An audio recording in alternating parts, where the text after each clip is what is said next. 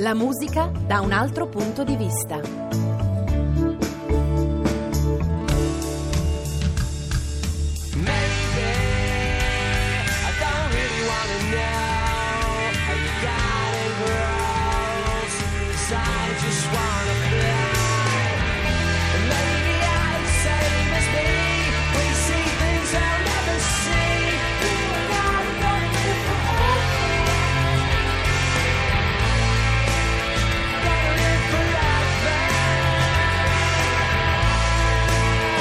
Live Forever, un brano dedicato senza grandi giri di frase a John Lennon. È il 1994, siamo nel cuore degli anni 90 e quelli che The Face, un periodico specializzato in musica rock e musica mod, chiama come i nuovi Beatles, o meglio ancora i sexy Beatles, sono destinati a richiamare le Battle of the Bands, le battaglie tra gruppi che negli anni 60 hanno infuocato tutto il Regno Unito. Del resto, fin dalla metà degli anni 50, quando il rock and roll esplode negli Stati Uniti, è una piccola lotta, un combattimento tra Elvis Presley e Jerry Lewis e poi più tardi a Londra tra i Beatles di Liverpool e i Rolling Stones. Più che un combattimento tra gruppi si è sempre trattato di un combattimento tra appassionati, perché il rock tante volte unisce e qualche altra volta divide. I rocker e i mods che si scontrano in un film che è stato anche un'opera rock come Quadrofinia lo testimoniano molto bene. Beh, negli anni 90 non sono i fan, o almeno non sono solo loro, a darsene di santa ragione, ma sono proprio due band che si insultano a metà del decennio mostrando di portare avanti due idee del pop solo apparentemente inconciliabili.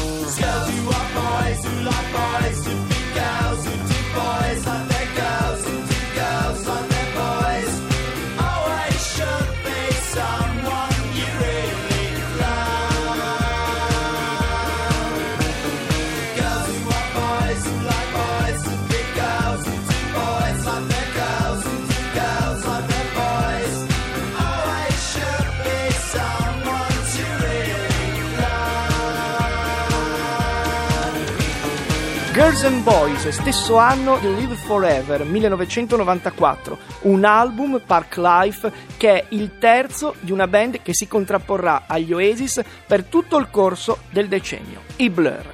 Gli Oasis e i Blur vantano radici, culture completamente diverse, o almeno così vengono presentate. Gli Oasis sono un gruppo familiare, due fratelli di Manchester che non disdegnano per arrotondare il bilancio anche qualche furto. Uno di loro non avrebbe mai fatto il cantante rock, sto parlando di Liam, mentre Noel Gallagher, che è un po' il Keith Richards della situazione, è sempre stato innamorato dei suoni della chitarra. Il loro esordio del 1994, Definitely Maybe, che è un un ossimoro, vuol dire sicuramente forse, insidia lo scettro dei più eleganti Blur. Blur che hanno alle spalle due altri dischi, sono tirati su da due compagni di scuola, Damon Albarn e Grant Coxon e rappresentano, forse proprio perché le loro radici sono middle class, la radice più nobile del modo di scrivere canzoni pop. Questo pezzo che però avete appena sentito, Girls and Boys, è anche infettato dall'elettronica, dal campionamento. A differenza degli Oasis, i Blur sono più attenti alla musica che gira intorno.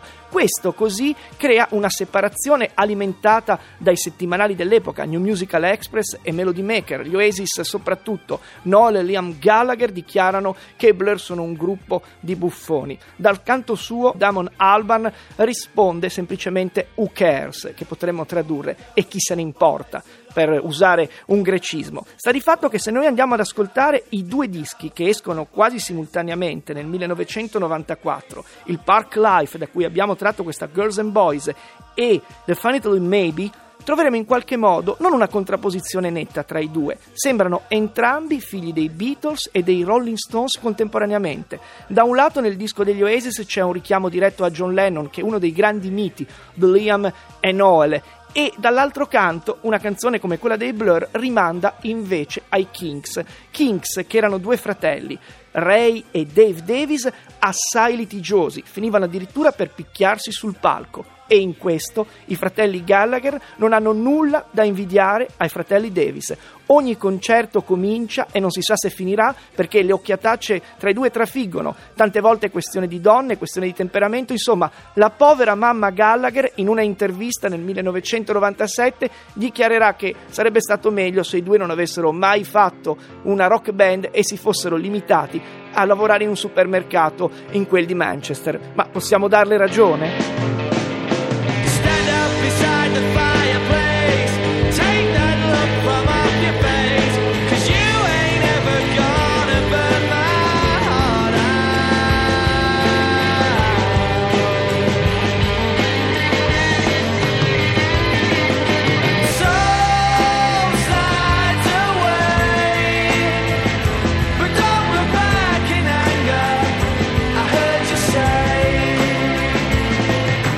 Nel 1995 gli Oasis sciolgono il dubbio, più Beatles decisamente che Sex Pistols, come dimostra questa canzone. Don't Look Back in Anger, una canzone commovente secondo molti degli ascoltatori. Se ascoltate bene l'inizio al pianoforte, il pensiero corre a due pezzi di John Lennon. Uno è Jealous Guy, l'altro è Watching the Wheels. Non siamo sul plagio, siamo dalle parti dell'omaggio. Il modo di cantare di Liam è quello di un omino che si mette dietro un microfono con eh, i pugni uniti e tira fuori tutta la voce che ha. I concerti degli Oasis per alcuni sono sfinenti, per altri sono un tripudio di pop, rock e forse anche psichedelia. È il momento in cui una casa discografica in crisi come la Creation trova, grazie a questo disco che è il secondo della band, un modo per rilanciarsi completamente. È qui che nasce la lotta all'ultimo album, all'ultima canzone con i Blur. È una lotta dove ancora una volta non ci sono né vinti né vincitori, lo diciamo oggi col senno di poi.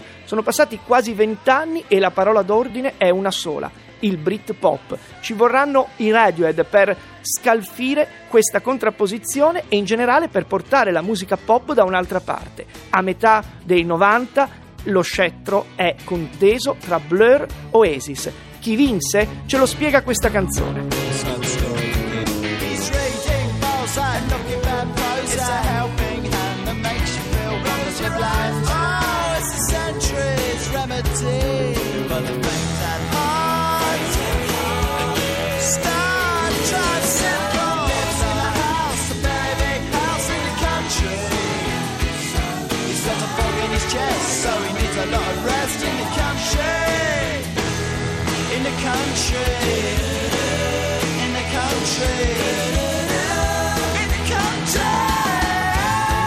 Nel 1995 non esce solo What's the Story Morning Glory, esce anche The Great Escape, la canzone che abbiamo appena ascoltato, Country House, innanzitutto è una citazione più o meno diretta di House in the Country dei Kings, era finita su Face to Face, un disco del 1966, ed è la dimostrazione ancora una volta che tra gli Oasis e i Blur non c'è tutta quella differenza che i critici o peggio ancora i fan vogliono mettere. Però è anche la dimostrazione che almeno sui numeri e almeno all'epoca i Blur ebbero la meglio sugli Oasis, perché questo pezzo uscì su singolo singolo vendette qualcosa come 274.000 copie contro le 216.000 del singolo che gli Oasis avevano contrapposto, ovvero Roll With It. È l'inizio e la fine di una battaglia che poi nella seconda parte dei 90 avrebbe visto la rappacificazione tra le band e soprattutto avrebbe visto anche un po' la fine di questa epopea. Il senno di poi è quello che ci racconta che gli Oasis sarebbero andati sempre di più sul rock and roll fino a disintegrarsi, non è successo molto tempo fa, e a lasciare una carriera da solisti ai due fratelli Gallagher e che invece i Blur avrebbero spinto l'acceleratore sulla sperimentazione al punto che uno di loro, Damon Albarn, avrebbe toccato la musica elettronica e la realtà virtuale con il gruppo fantasmatico dei Gorillaz e poi con un progetto che si chiama The Good, The Bad and The Queen e poi, e poi i Blur si sarebbero riformati le storie recente per suonare dal vivo e aprire la porta alle speranze di un nuovo album. In longevità forse i Blur l'hanno spuntata sugli Oasis, in prolificità siamo alla pari. La verità è che il rock, il rock and roll e il punk and roll è ancora forte nei Blur dei tardi 90, come dimostra una Song 2 che sarebbe stata benissimo in un album dei Nirvana.